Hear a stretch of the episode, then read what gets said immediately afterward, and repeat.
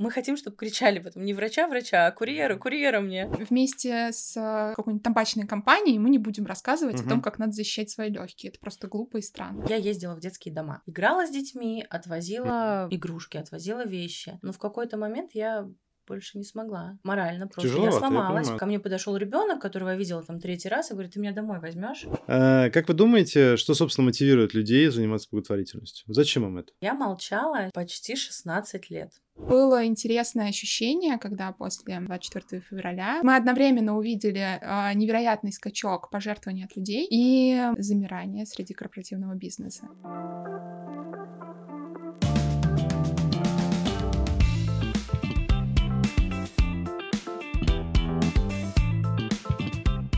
Сделано! Предприимчивый подкаст о людях, бизнесах и технологиях. И с вами я, Алексей Ручкин, ведущий второго сезона. За моими плечами многолетний опыт работы в Якоме и цифровом маркетинге ведущих ритейлерах страны. Мы приглашаем предпринимателей и топовых специалистов в своей области на открытый разговор об их опыте и взгляде на бизнес изнутри. Хочу напомнить, что этот подкаст мы делаем совместно с международной логистической компанией SDEC. А если вы еще не подписались на нас, то рекомендую сделать это прямо сейчас, чтобы не пропустить новые выпуски. В России работает более 10 тысяч благотворительных организаций. Это некоммерческие фонды, которые помогают социально незащищенным гражданам и бездомным животным. Как и во всем мире, одним из основных источников пожертвований для российских НКО всегда были крупные корпорации, а также средний и малый бизнес. В этом выпуске подкаста «Сделано» мы попытаемся разобраться, как устроено отношение благотворительных организаций и бизнеса в России, зачем вообще строить и поддерживать эти отношения, а также обсудим, как богатый на потрясение 2022 год сказался на благотворительности. И помогут мне в этом наши гости. Аня Оспа, пиар-директор СДЭК, и Валентина Перехватова, директор департамента фандрайзинга Общероссийской общественной организации «Российский Красный Крест». Анна, Валентина, здравствуйте. Начнем наш разговор знакомства с нашими гостями. Анна, расскажите нашим слушателям о себе, своем опыте и как вы пришли в свою должность. А, добрый день. Работаю в СДЭК пиар-директором на данном моменте времени. В СДЭК работала руководителем маркетинговых программ. Потом была ситуация, что не справились четыре пиарщика, и вот теперь на данной вакансии тружусь, работаю уже полтора года. Круто, Валентина. А, я сейчас а, работаю в Российском Красном Кресте а, директором департамента фандрайзинга.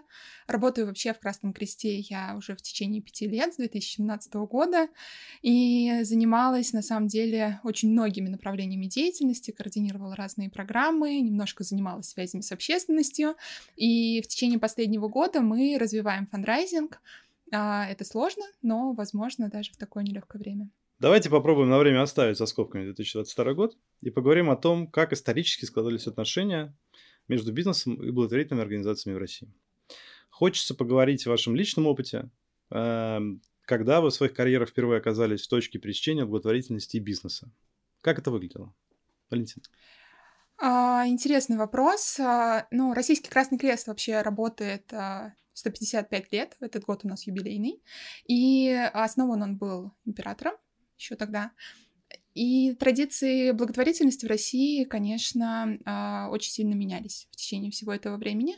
А мой личный опыт начался в 2020 году во время пандемии. А тогда была очень э, сложная финансовая ситуация вообще в целом в Российском Красном Кресте.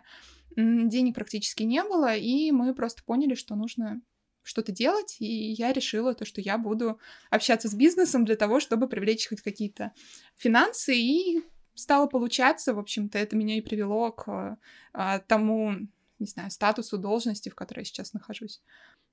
Аня, у тебя как? А, у меня опыт вообще благотворительности 16 лет личный, да, то есть у меня были иници... инициативы и в школе, и в институте, то есть я собирала людей, кто, скажем так, неравнодушный. И потом, когда я уже начала переходить со стороны бизнеса, потому что, ну, я как бы наемный сотрудник, а, где-то в компаниях, где были благотворительные проекты, мы начинали их пиарить, а, а где не было, соответственно, мы создавали и работали с фондами. Может быть, вам запомнились какие-то прям такие мощные инициативы российских корпораций в благотворительной сфере вот за последние годы, до 2022 года? Прям такие вот сильно запоминающиеся истории. А, знаете, наверное, начну, Ань, да, да, да, да, больше опыта. А, Сложно, наверное, сказать про какие-то прям э, супер яркие. Было очень ощутимо а, такой подъем в, опять же, 2020 году, когда начался ковид, просто начали все друг другу помогать, люди, бизнес, а, все-все-все. И это было на самом деле очень а, здорово, так и вдохновляюще, но это опять же из моего личного опыта. Международные компании, конечно, а, раньше об этом начали думать, и SG-повестка и так далее и тому подобное.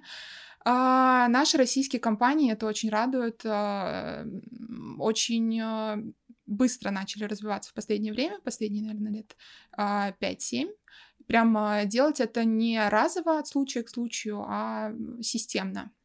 А из а, проектов, наверное, скажу про те, которые координировала я сама.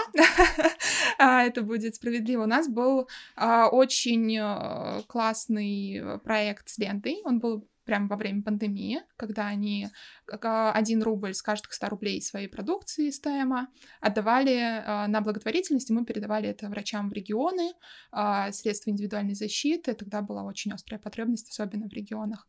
И второй, наверное, такой очень интересный проект из последних. Он был в, в конце прошлого года такая сложная тема борьба с ВИЧ. Красный Крест там занимается системно давно и до сих пор и будет продолжать заниматься. Это одно из ключевых таких направлений деятельности.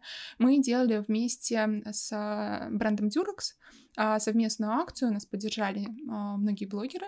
И это было прямо очень э, так э, информационно хорошо, и программу мы сейчас реализуем, в общем-то, на те пожертвования, которые у нас остались. Это вот, наверное, из таких ярких.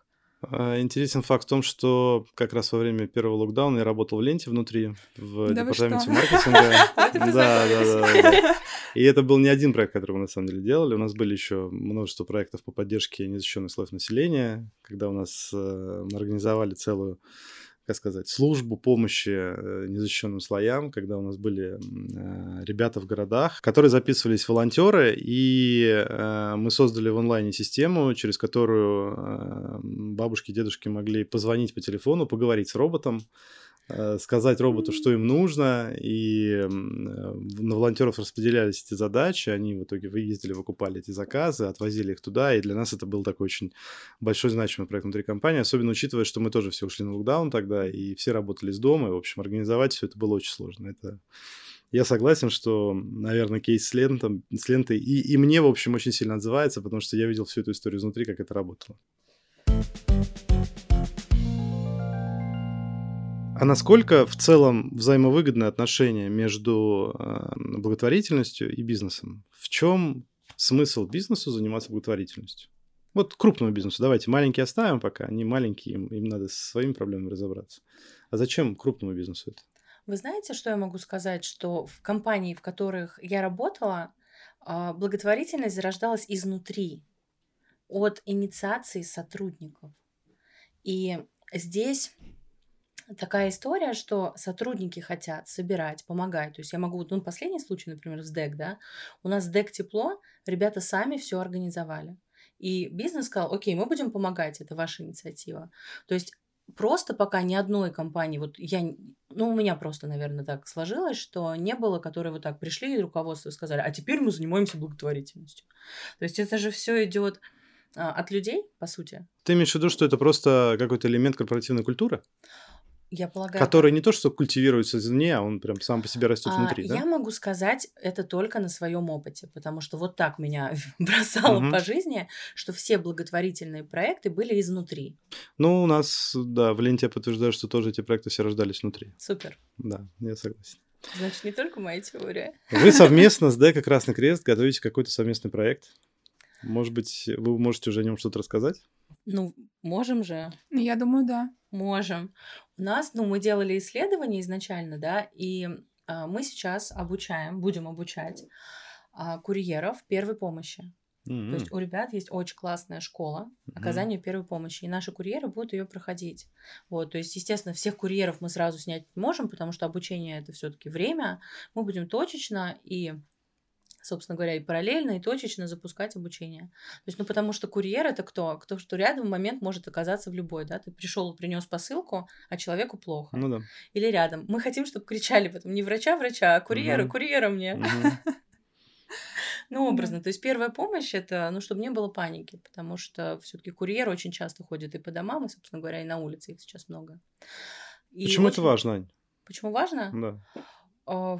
Почему важно оказывать первую помощь? Почему это вам важно как компания? Почему, почему важно оказывать первую помощь, я понимаю. Это опять для... от людей, понимаешь, идет. Это опять идет от людей. Для компании это тоже важно, потому что, понимаете, как бы, когда курьер с ДЭК спас человека, например, да, угу. то есть это и для человеческий фактор. То есть, естественно, мы не будем об этом кричать везде, знаете, мы там спасли столько-то людей. Угу. Нет, это просто вот что мы понимаем, что а, наш человек в любой момент, когда человеку стало плохо, может помочь не угу. пройти мимо. Угу. То есть это опять же не, инициатива. Когда мы сказали в компании, ребят, кто хочет, у нас сразу просто откликнулись ребята и говорят, а мы уже этим занимаемся, мы интересовались, давайте мы пойдем первыми. Угу. Но ведь это не первая благотворительная такая инициатива СДЭКа, да? У вас же были еще какие-то истории? Такие масштабные, я имею в виду. А, масштабные у нас были с Алиэкспресс, именно совместные с акции, да, мы собирали помощь для детских домов и для пожилых, то есть разделяли. А там люди могли сдать. То есть это был на самом деле первый наш, один из первых опытов, когда мы начали говорить и собирать с людей. Угу. Потому что до этого, то есть это правда, мы только внутри компании собирали все среди угу. сотрудников. А по каким критериям вы отбираете вот компании партнеров? Это должно быть такой же ДНК внутренней ценности компании. Вы знаете, как ну, как бы, конечно. То есть ты выбираешь, во-первых, не все идут в благотворительность, потому что кто-то думает, что это хайп, не хайп там или где-то. А, очень сложно реализовать, например, да, очень сложно, много работы. То есть это угу. не просто, да, там, скажем так. А, ну да, это же еще это вне, это вне твоих, как да, бы от то есть это вне, это вне рядовых твоих обязанностей угу. идет. И не все компании готовы просто даже перерабатывать, скажем так, mm-hmm. сотрудники. Очень много просто компаний сказали, вы знаете, как бы мне это ничего не даст, директора по маркетингу не буду называть. Mm-hmm. Вот. Но я запомнила. Вот. То есть, когда мы приходили, я говорю, ребят, давайте сделаем вот такую классную акцию, да, мы поможем людям. Нет, это же надо там вот это собирать, вот это утверждать. И вот это не наш вайб, да. Угу. То есть, ребята, которые идут с нами, говорят, да давайте делать, конечно, мы соберем там своих, мы готовы там перерабатывать свое время и угу. будем это делать. Ну, с такими у нас получается. Валентина, а вот э, у вас э, опыт, я так понимаю, сотрудничества с разными компаниями тоже достаточно большой. А, а кто эти компании? Вот с кем еще были кейсы? Окей, Дюрекс, понятно, лента я услышал. А кто еще? Ну, смотрите, здесь а, Аня очень хорошо сказала по поводу хайпа. И действительно, а, компании по-разному а, относятся вообще к тому, чтобы рассказывать о той благотворительности, которой они занимаются. Кто-то об этом говорит, кто-то на, на этом строит свой пиар и коммуникации. Mm-hmm. Это тоже абсолютно нормально, и мы а, здесь поддерживаем тоже организации, потому что я лично считаю, что о благотворительности нужно говорить, потому что когда ты о благотворительности говоришь, а, это значит, а, ты просто привлекаешь к этому внимание. Кто-то посмотрит и скажет, а я хочу так же, ну да. я хочу тоже помогать. А, по компаниям, которые нам помогают, я не знаю, насколько правильно прям перечислять сейчас, а... Ну, есть какой-то явно внешний признак у них. Вы же делаете Нет, там, не знаю, отбор. Конечно. А, кстати, почему, почему нельзя? Да, работает? Мы, же... например, работаем с такими-то компаниями. С кем у нас НДА не подписан, я могу перечислять. Ты понимаешь, все нормально. А, окей. А, смотрите, здесь, наверное, выделю... Мы работаем с Протеком. Uh-huh. Работаем Aura Antibacterial, довольно большая компания, гигиена и так далее. Работаем с Рэкет Бенкизер, ну, к сожалению, вот у нас uh-huh. а, с Кока-Колой мы работали больше 10 лет, но сейчас она а, ушла из России. А, многие оказывают просто а, там разовую какую-то помощь. Это H&M, Waikiki, такие uh-huh. крупные довольно бренды. Uh-huh. Ну, и много-много еще не очень больших компаний. Есть какой-то параметр основной, который участвует в вашем принятии решения? С этими работаем, с этими нет? А, Или смотрите, группа мы... параметров, не знаю. Есть, а, да, есть целая таблица, так как мы являемся частью международного движения Красного Креста и Красного Полумесяца, есть общие принципы, а, на которых мы основываемся.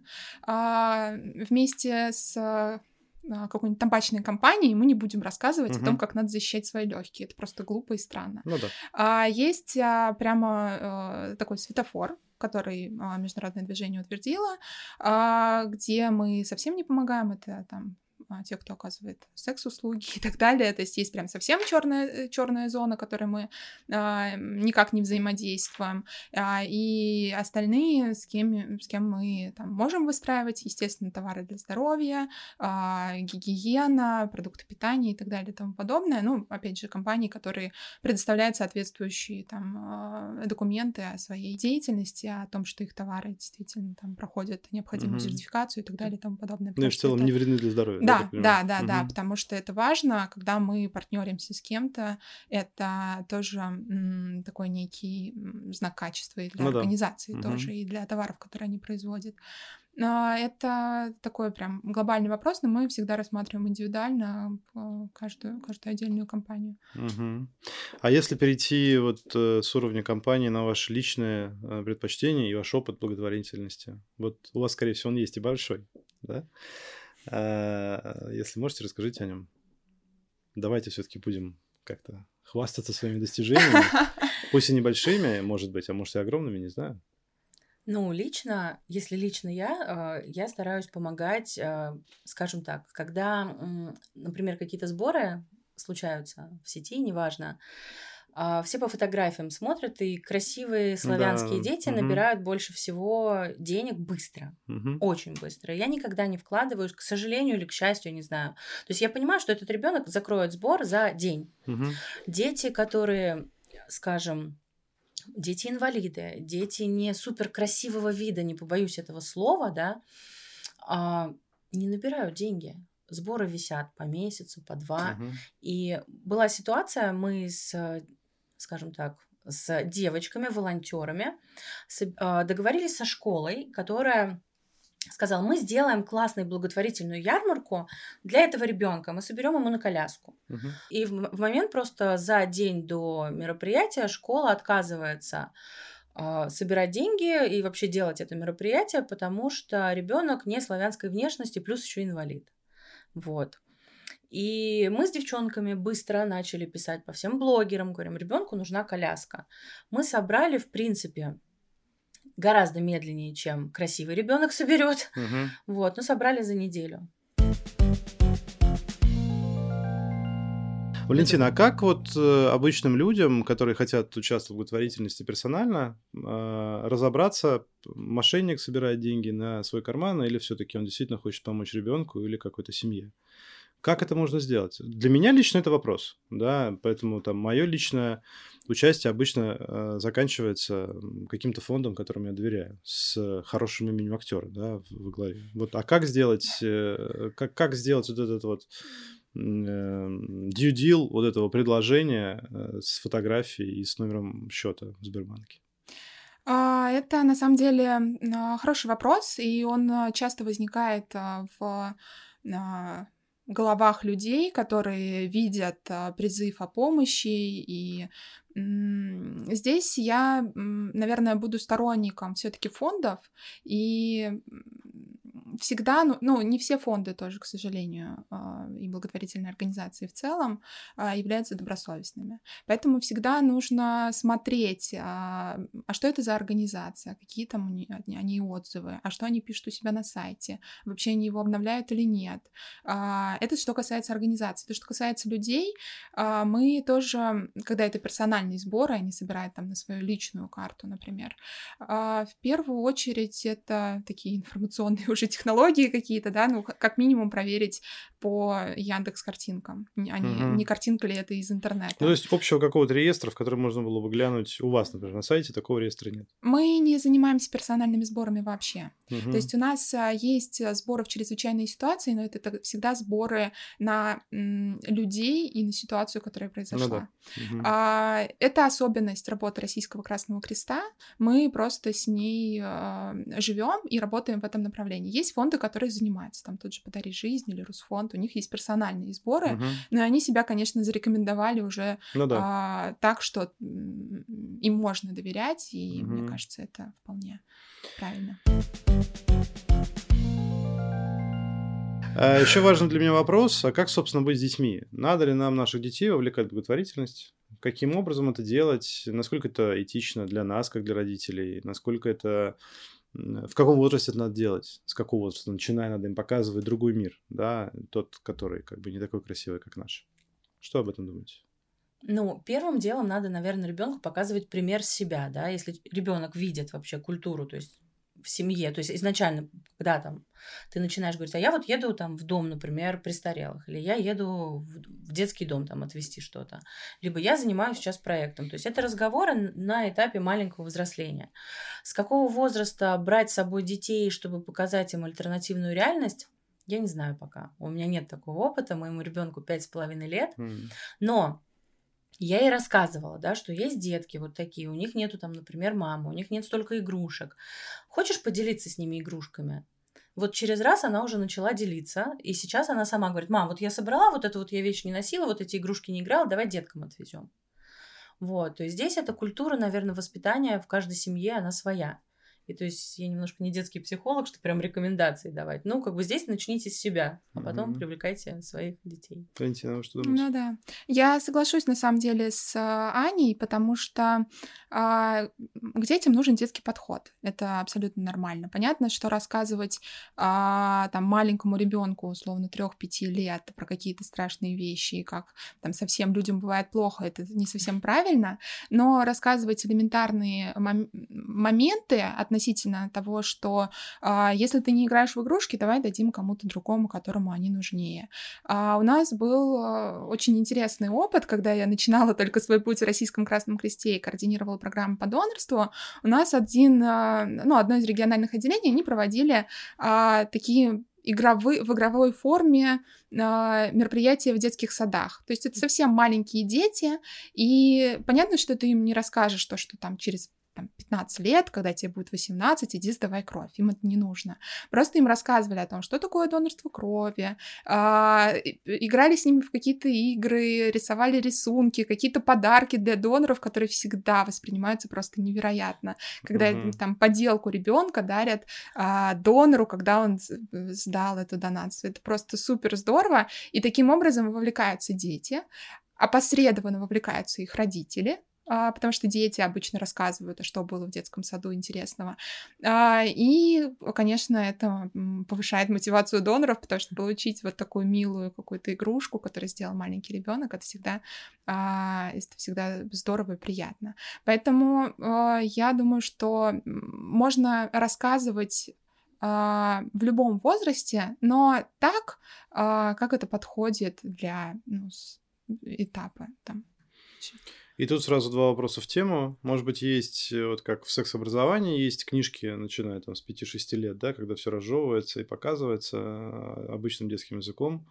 Может быть, есть такие книжки и для обучения или для погружения детей в тему благотворительности, которые вы можете порекомендовать? Надо говоря, подумать над этим. Надо подумать. Это, кстати... Знаешь как? Надо подумать о такой коллаборации на самом деле. Может быть, это да. действительно надо сделать для того, чтобы было проще родителям, да, которые, может, и хотят, но просто не успевают. И второй вопрос э, тоже вполне серьезный. Вот, ну, например, там э, у меня вот сыну младшему уже 9 лет, у него действительно есть большой набор игрушек, которые деть некуда, да, как бы. И пытаться их продать на Авито, ну, такая себе задача. Зачем? Ну, как бы они не, не так много стоят, э, чтобы их пытаться продать. Может быть, есть какие-то организации, которые как раз занимаются тем, что собирают эти игрушки, их потом дистрибуцируют по детским домам или еще что-то. Может, ну, то есть какая-то практика, может быть, есть просто, да, для таких людей, как я, которые не сильно погружены. Может, расскажете нам? А, я точно не расскажу в подробностях, а, кто именно этим занимается, собирает. Там есть, на самом деле, мы тоже периодически сталкиваемся с такой проблемой, когда приходят люди и говорят, у меня есть вещи БУ, я хочу вам их отдать да. для кого-то. А, и мы говорим то, что мы не можем принять вещи БУ, потому да. что вещи БУ это всегда дополнительная с ними работа, да. довольно серьезная, да. А, по, по, по обработке и так далее и тому подобное. Просто а, у нас, например, в Белгороде отделение, оно проводит такую обработку, оно mm-hmm. принимает. У mm-hmm. них есть там специальные эти сухожары и так mm-hmm. далее, всякие страшные слова. Mm-hmm. А, мы этого мы этого не делаем, и мы стараемся объяснять всегда mm-hmm. людям то, что мы, к сожалению, вот такое не принимаем. А, я уверена, что такие организации благотворительные есть, которые раздают там в кризисные семьи или в детские дома, а, но нужно смотреть. А ваше мнение по поводу вот публичности и рассказов о том, что вы там занимаетесь э, личными пожертвованиями или сотрудничеством с НКО, это зазорно или стыдно? Или вообще как, как к этому относятся люди? У меня такое ощущение, что об этом не принято говорить, ну, в формате, чтобы, как бы, как бы это ни звучало странно, чтобы не понтоваться лишний раз. Я вот как раз, вот мы общались с Валентиной, и я говорю, я молчала, сейчас скажу, сколько. Почти 16 лет. То есть я нигде не, не говорила, что я благотворительность, что я участвую, что вообще агитация какая-то. И вот э, я начала об этом говорить в соцсетях, собирать в соцсетях. Лучше деньги пошли, лучше больше людей просто стало этим заниматься. Uh-huh. И то есть я поняла, лучше я буду говорить. Вот кто вот скажет, что я хайплюсь, там, например, uh-huh. да, кто скажет, что вот ну вот такая опять она там что-то кичится чем-то. Вот пусть пройдет мимо. А блогеры-миллионники, которые меня тогда подхватили, да, то есть это дать шанс другим людям. То есть те люди, которые будут говорить плохо, пусть идут и говорят. А кого я зацеплю, и тот, кто захочет присоединиться, пусть это будет один человек. Но он будет настоящий, он будет за собой дальше вести других людей. Угу это всегда плюс один человек, как минимум. А если это будет не плюс один человек, а плюс 10 человек, а я на самом уже деле... будет плюс 50 еще да, сверху. Да, да, угу. да, да. И каждый так расскажет по цепочке, и это будет просто супер здорово. Я поэтому всегда выступаю за то, чтобы а, рассказывать о том, что вы делаете, и всегда транслирую это на людей и компании, с которыми общаюсь, потому что на самом деле, когда а, пусть там один-два три или сто человек подключится или тысяча, это второстепенный вопрос. Но когда об этом слышат, это воспринимают, в следующий раз они просто там, или в этот раз, или в следующий раз они подумают, «А, люди помогают, и я тоже подключусь, я тоже считаю, что это нужно. Ко мне уже стали просто стучаться в личку мои знакомые, знакомых знакомых, говорят, Ань, нужен, ну, деньги нужны на сборный какой-то, собирают куда-то, может помочь чем? И я просто кидаю вот как бы список организаций, говорю, вот сейчас там нужно, то есть для какого-то конкретного ребенка мы не помогаем. Говорю, угу. все, спасибо. И я могу сказать, что стало людей, наверное, в процентном соотношении таких, ну, процентов на 40 больше, чем когда я начала говорить. Давайте попробуем перенестись обратно в наш 2022 год. Турбулентный. Э, Просто машина времени. С начала года многое поменялось в российской действительности, как с точки зрения законов, так и с точки зрения работы НКО в стране. С какими трудностями вы столкнулись да. с начала этого года? Что поменялось в работе? Э, как то может получилось адаптироваться к текущей ситуации? А, да, слушайте, это а, сложный год и э, сейчас э, довольно тяжело оценивать, э, как это повлияет дальше и как это уже повлияло. Э, мы общаемся в там, с нашей НКОшной сфере, так можно сказать, с разными фондами. На каждом это отразилось по-разному. И мы, как Российский Красный Крест, а, так как мы являемся там а, одними из а, ключевых операторов помощи беженцам, вынужденным переселенцам, там до сих пор мы им помогаем, мы будем помогать как минимум до конца 2023 года. Это уже запланировано, это уже известно. Поэтому с точки зрения финансов мне говорить, наверное, сложно вот в таком таком фандрайзинговом ключе, что называется. А, но это было интересное ощущение, когда после 24 а, февраля мы с а, Катей Андреевой, это моя коллега, которая занимается корпоративными партнерами, то есть мы одновременно увидели невероятный скачок пожертвований от людей, потому что каждый переживал и хотел помочь. Это были абсолютно разные пожертвования, там от 10 рублей до 100 тысяч единоразово.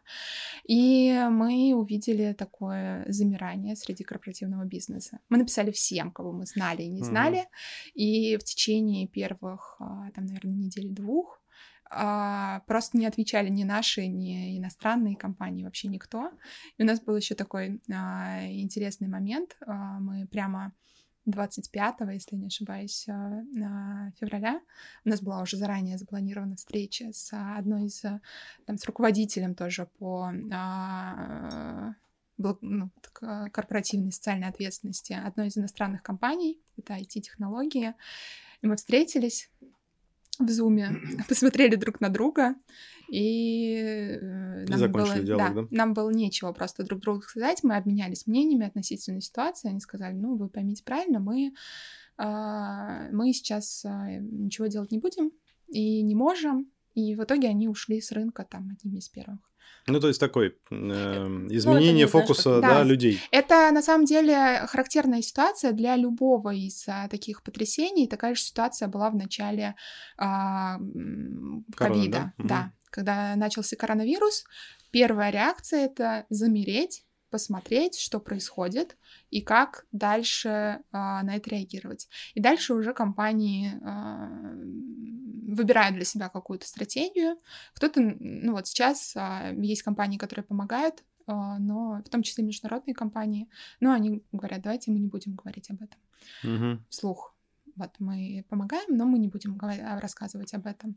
А сейчас а, импортозамещение мы очень рассчитываем на российские компании, которые Мгм. будут а, расти и развиваться, и мы сможем сотрудничать.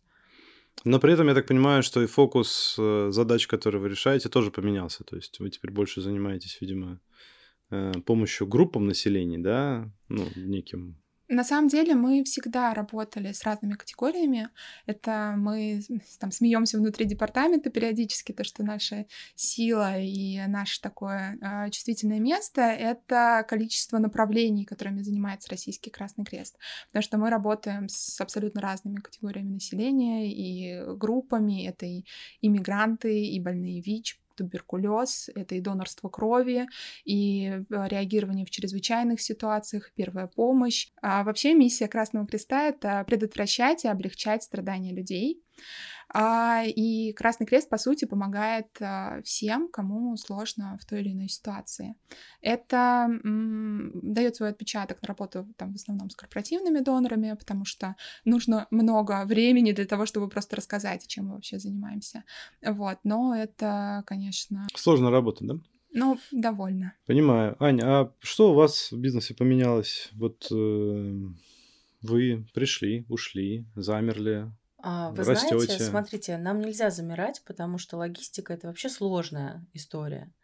И мы, я могу сказать, что мы все не спали долго и много. А, Авиасообщение закрыто, грузы ждут. Да, то есть и я просто восхищаюсь теми логистами, которые находят пути решения. Там а, авиасообщение по России закрыто, а мы везем. А вы как-то везете для Красного Креста, да, что-то? А, частично есть, Мгм. есть раз- различные вроде точки соприкосновения. Да, Я знаю, что вы конечно, у нас конечно. работаете с а, московским филиалом как раз. Да, да, да. Мгм. Мы возим с деком тоже. Ну, а с точки зрения вот э, вашего взаимодействия с благотворительными фондами, оно как-то поменялось после э, 24 февраля? А, я не могу сказать, что поменялось. То есть у нас, опять же, у нас нет такого, что вот из компании взяли, выделили деньги, Мгм. значит, поехали работать. То есть у Мгм. нас вот большую часть где-то мы возим, где-то собирают люди. То есть вот так это работает и работает. Я не могу сказать, что мы стали меньше как-то работать.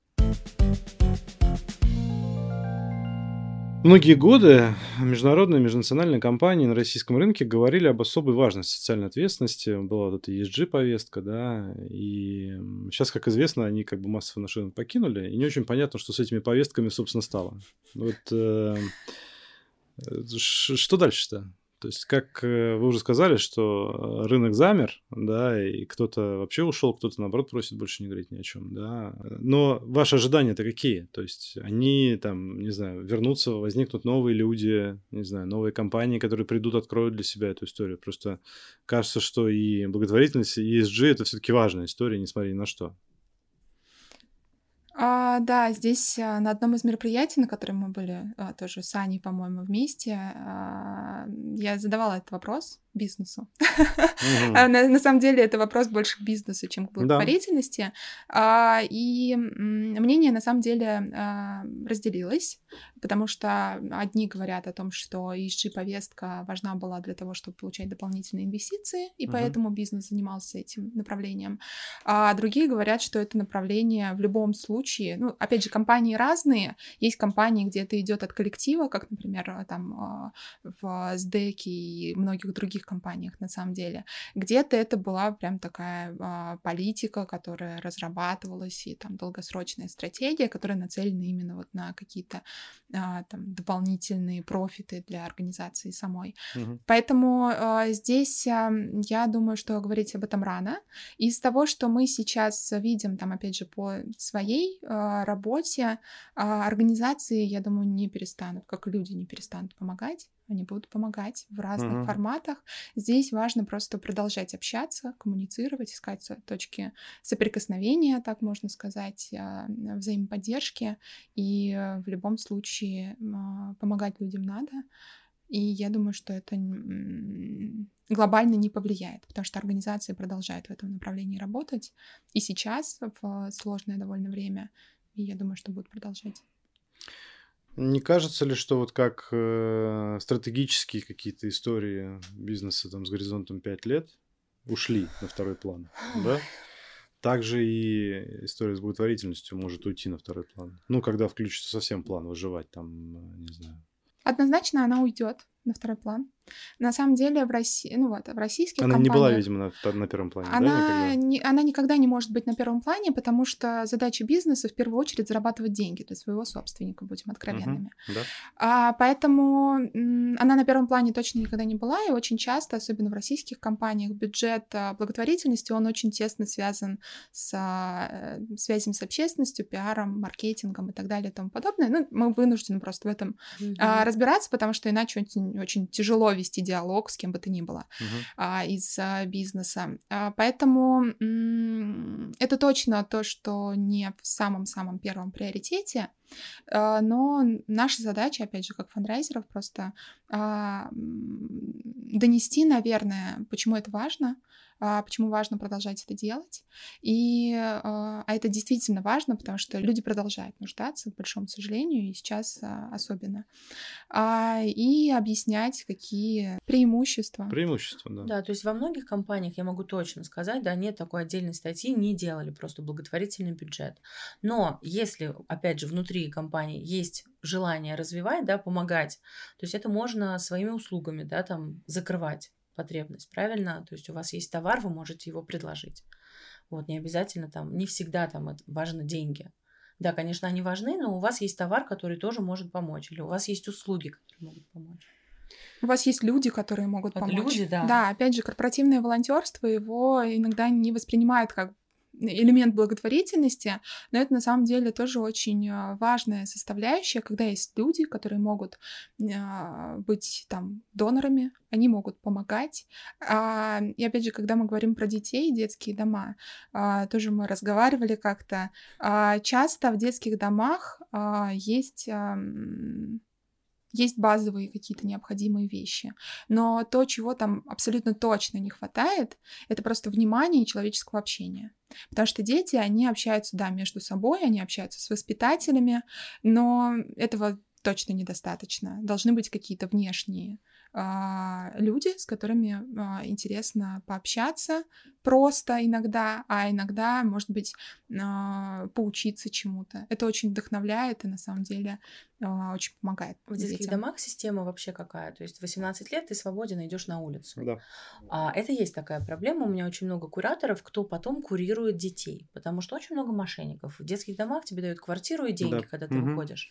И вот эта вот благотворительность, скажем так, от тебя, да, человек не знает, как оплатить просто счет за квартиру. Угу.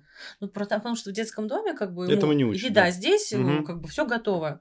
Да. Человек может даже не знать, как нож, как бы просто как ножом угу. резать, там, понимаешь? То есть ему нужен кто-то извне, не не тот, кто заинтересован отобрать у него квартиру или на нем нажиться, да, а именно просто помочь какой-то быть на контакте. И очень много таких кураторов. Тут я хотел бы передать привет от себя лично Александру Пескунову, основателю Ескай, который в свое время э, патро... как это, патронировал, да, патронировал один из детских домов и много усилий вкладывал как личных, так и я видел, как он продвигает внутри компании как раз вот эту идею эм, помощи близким и нуждающимся людям. Саша большой молодец в этом смысле. Возможно, ошибаюсь, но есть страны в мире, в которых э, существует определенная налоговая льгота для компаний, для людей, которые занимаются благотворительностью. Типа ты получил некую прибыль, там 50% этой прибыли отдал на благотворительность, и на остальные 50% у тебя нет налогов, ты их как бы оставляешь себе. Возможен ли вариант, в котором государство все-таки посмотрит в сторону благотворительности в стране, введет какие-то вот подобные законы, упростив тем самым и вход компаний и людей в благотворительность, массовый вход, я имею в виду, но при этом еще и э, обратить свой взор, собственно, в эту тему не только с точки зрения бизнеса, а с точки зрения, собственно, зачем этой компании нужно. Ну и тут появится какая-то взаимовыгодная история, уже связанная с деньгами напрямую. Возможно ли это? А, я скажу, что это уже есть.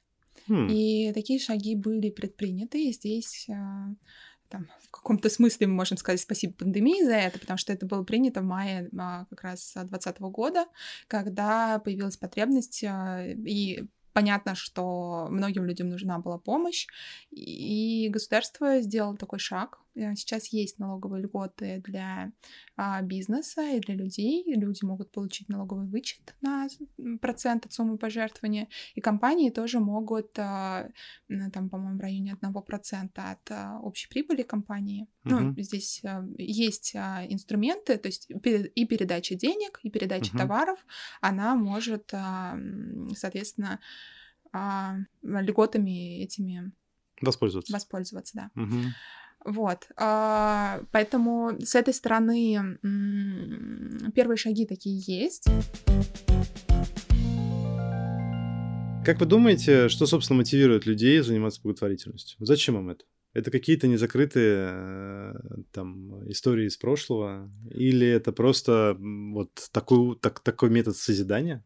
Ну, разные люди, разные мотиваторы, скажем так, да, кто-то, например, сделал плохую вещь, такой, так, переведу-ка я еще в благотворительность, вроде зачтется, да, а кто-то просто вот хочет помогать. Вот, потому что понимаю, что, например, у меня, например, излишек. То есть мне не будет ничего, что я там переведу, например, 10 тысяч рублей вот в фонд. А людям будет классно, у людей будет еда. То есть я, ну, как бы, это либо излишек, угу. либо компенсация. Ну, я думаю так, да. Равнодушных обычно людей в благотворительности нет. Я согласен. И в этот момент мне хотелось бы передать привет Наде Бабина. Директору по операционному маркетингу ленты, да, которая, собственно... Он просто продает интеграцию, Нет, нет, нет, я, я, я честно от, от души прям, потому что Надя, конечно, была тем мотиватором внутри нашей компании, внутри ленты, которая, собственно, делала все эти проекты, делала в ущерб своему времени, и это было ее предназначение, я это четко видел, что вот это была ее история. Я могу в СДЭКе рассказать, у нас директор по персоналу, неожиданно, да, то есть Елена Ельнова занимается и все, собственно говоря, говорит, да, делаем. Вот угу. это вот спасибо большое. Классно и здорово, да, когда в компании ты приходишь с инициативой, тебя поддерживают. Вот здесь вот это есть. Валентина, а может быть, есть действительно вот э, из вашего опыта, вот как, как это работает в крупных корпорациях, как они двигают людей в сторону благотворительности и волонтерства? А, на самом деле... Ну, кроме своего примера, да? То есть, типа, на себе показал, как бы, и все за мной пошли. Может быть, есть действительно какие-то внутренние программы для этого?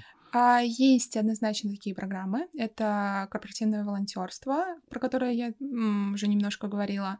А на самом деле людей а, чаще всего есть а, там несколько исследований, которые а, говорят о том, а что вообще людей мотивирует делать пожертвования.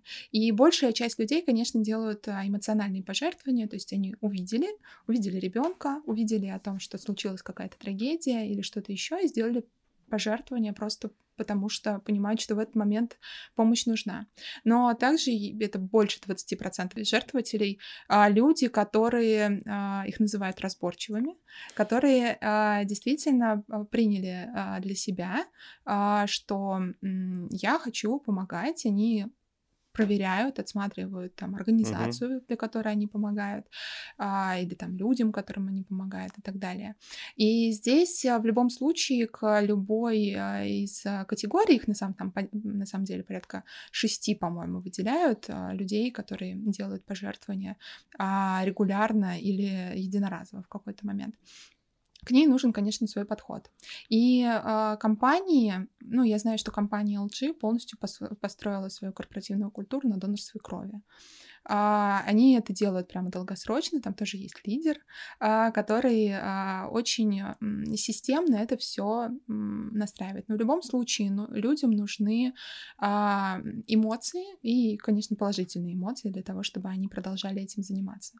Очень многие строят еще корпоративную культуру на помощи, например, природе. Это тоже mm-hmm. очень актуальная такая эко-тема. А, я знаю одного руководителя, который а, ездит а, во Владивосток, там, в Уссурийск выпускать уссурийского тигра, которому они там от компании оплачивали лечение. Они все вместе там ездят куда-то в горы, там сажают э, саженцы и так далее и тому подобное. Но в любом случае это должен быть человек или группа людей, которые зажигают остальных. Просто это должно быть интересно и прикольно. А, для того, чтобы это работало и работало в долгосрочной А вообще давайте попробуем перечислить вот эти вот методы и, и способы благотворительности, да, вот как, как мы их понимаем сейчас, как я их понял из этого разговора. Это, собственно, благотворительность прямая, когда ты оказываешь финансовую поддержку конкретным людям, либо фонды в НКО. Это донорство. Вы не раз уже это упомянули. Я понимаю, что это, видимо, важная история. А, это волонтерство, причем неважно какое, внутреннее, внешнее, просто волонтерство. А, вот сейчас я услышал эко, как волонтерство, да? Эко... Ну, это тоже разновидность волонтерства, экоактивизм. Экоактивизм. А что еще? А, ну, товарная товарная благотворительность, когда вы не даете, ну, там человек не дает деньги, угу. а он а, приносит а, те вещи, которые там в тот или иной момент нужны. Это тоже важная Мы штука. можем рассказать про пиарную еще благотворительность, потому что, ну, я могу рассказать просто конкретный случай. Я ездила в детские дома сама. Угу. Играла с детьми, отвозила угу. игрушки, отвозила вещи. Но в какой-то момент я больше не смогла морально просто Тяжеловато, я сломалась, я понимаю, потому да. что угу. я, честно говоря, несмотря там на вот все хихихаха, а, ко мне подошел ребенок, которого я видела там третий раз, и говорит, ты меня домой возьмешь? И все, у меня слезы, и я не могу больше. Угу. Я не могу, и я начала просто рассказывать про благотворительность, угу. помогать, отправлять деньги.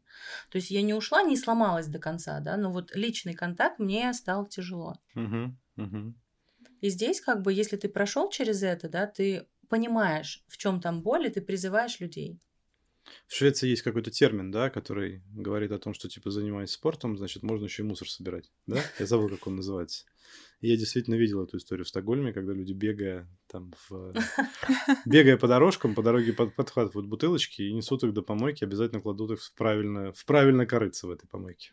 А, и еще один а, а, такой довольно серьезный и масштабное направление это помощь а, пробона, а, так она называется. Это когда а, классные специалисты пиар, маркетинг, IT-технологии, на самом деле любые сферы деятельности э, помогают настроить какие-то процессы, подсказать, а как лучше там рассказать об этой теме или о другой теме.